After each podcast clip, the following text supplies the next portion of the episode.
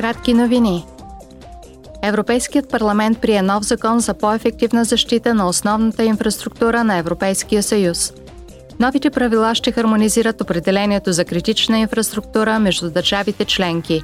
Определят се 11 важни сектора, включително цифрова инфраструктура, водоснабдяване, продоволствие и здравеопазване.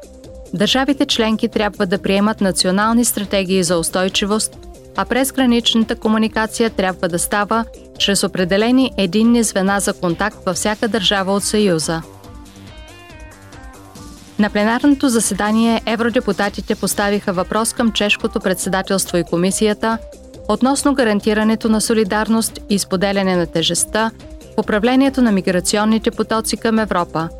Дебатът се фокусира върху начините за постигане на напредък реформата на общата политика в областта на миграцията и убежището преди изборите за Европейски парламент през 2024 година.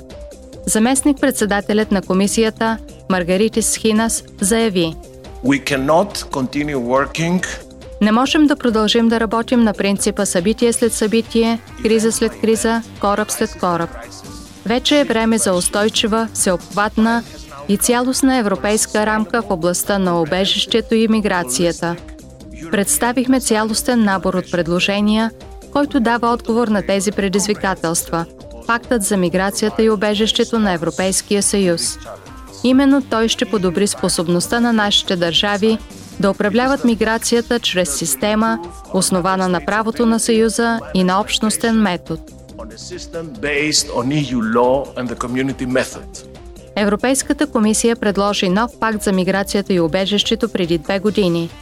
Целта е да се подобрят процедурите и да се гарантира солидарност и справедливо споделяне на отговорността между държавите членки. Евродепутатите утвърдиха за още 10 години съществуващите ограничения за кораби на Европейския съюз, извършващи риболов в националните териториални води на други държави членки – това ще позволи на държавите да намалят риболовния натиск в някои райони и да запазят местните економически и дребномащабни дейности по крайбрежието си. Сега рибарите ще трябва да постигнат споразумение на местно равнище в рамките на европейското измерение –